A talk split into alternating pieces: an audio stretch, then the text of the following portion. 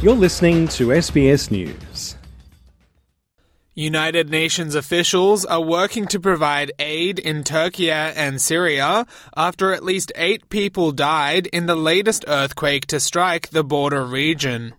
Yesterday's 6.4 magnitude earthquake and 5.8 magnitude aftershock further devastated those who had not yet recovered from the terrifying quake that killed over 47,000 just two weeks earlier. A Syrian refugee who fled into Turkey after the initial quake, Bayan Rosutman, has found it impossible to feel safe with the thousands of reported tremors echoing underground.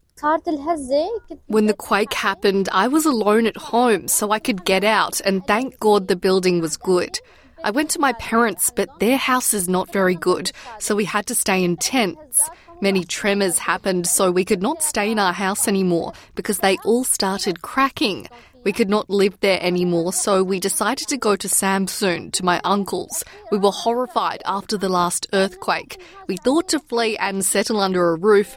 We don't feel safe to stay under a roof here because after each tremor, we feel as if it may collapse.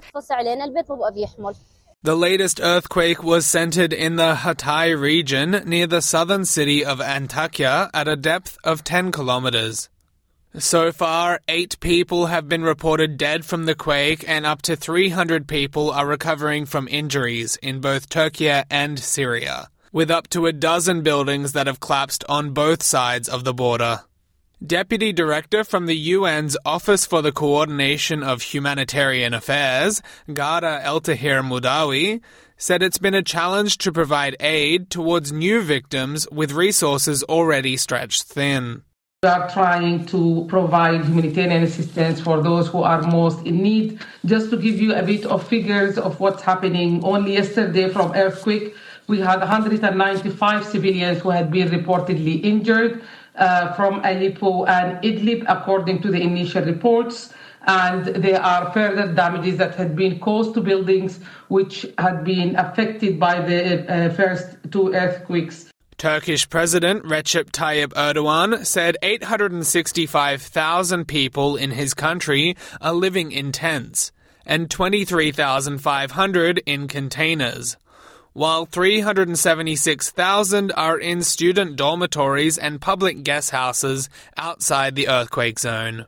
Ms. Madawi also highlighted the crippled health facilities that have been unable to provide services to many of the victims. Rapid assessments found that shelter, winterization, and cash are the top priorities for the displaced people. Healthcare needs are also urgent as we've seen that 20% of over 600 communities that had been assessed, they have no access to health care. The quake was also felt in Syria, Jordan, Israel, and Egypt. The United Nations World Food Programme, or WFP, is the world's largest humanitarian organization and has been critical for the distribution of aid throughout earthquake ravaged regions. Ken Crossley, WFP's Syria country director, explained how his organization leapt into action following the latest quake. Within hours, WFP was working with partners to provide hot meals in churches, schools, mosques, government shelters, all sorts of buildings. Neighbors were helping each other. Um, we've now seen that emergency response scale up significantly. As of today, WFP has reached over 800,000 people here in Syria. But unfortunately, it's not just today, it's not just this week. These people are going to need help for months, probably years to come. In Syria, aid has struggled to reach those in need due to many affected regions lying in rebel controlled territory, with the Assad regime keeping a tight control on foreign entry into his country. The most recent earthquake triggered panic and a stampede in Syria with some people jumping from buildings, according to the UK based Syrian Observatory for Human Rights.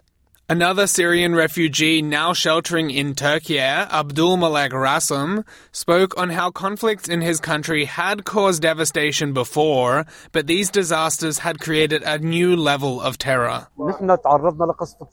We were bombarded in Syria a lot.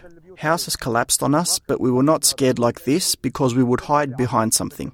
Now we are afraid from walls. We don't know if the roof or floor would hit us. We felt the house where we were staying give out under us. This is terrifying, especially on children.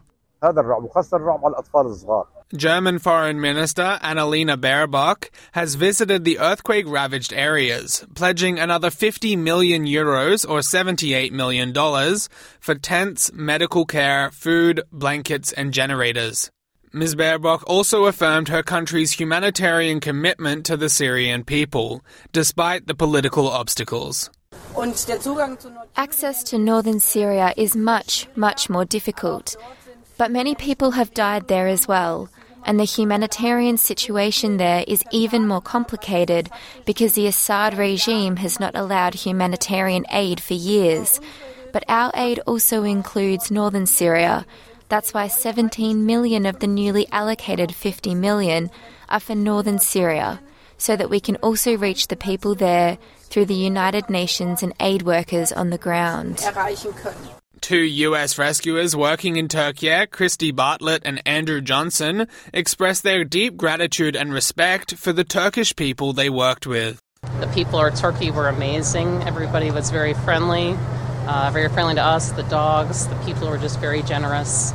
Um, everybody was handing out water to each other, and just everybody was really amazing. The people of Turkey, their spirits, their determination, their hospitality. Uh, just met many families who've lost so much. And even in those moments, uh, they were some of the most hospitable people, offering food, offering drinks, offering beverages, offering resources. Meanwhile, U.S. Secretary of State Antony Blinken had a diplomatic tour with the Greek government following his trip to Turkey's disaster zones. In a meeting with Greek authorities, Mr. Blinken thanked Greece for its leadership in the foreign aid efforts that were directed towards Turkey and Syria. Greece has also helped lead the humanitarian response to the recent tragic earthquake in Turkey, from where I came. Um, Greece rapidly deployed dozens of firefighters, doctors, search and rescue personnel, and provided crucial humanitarian support, including 80 tons of medicines, blankets, food, and other supplies. Sam Dover, SBS News.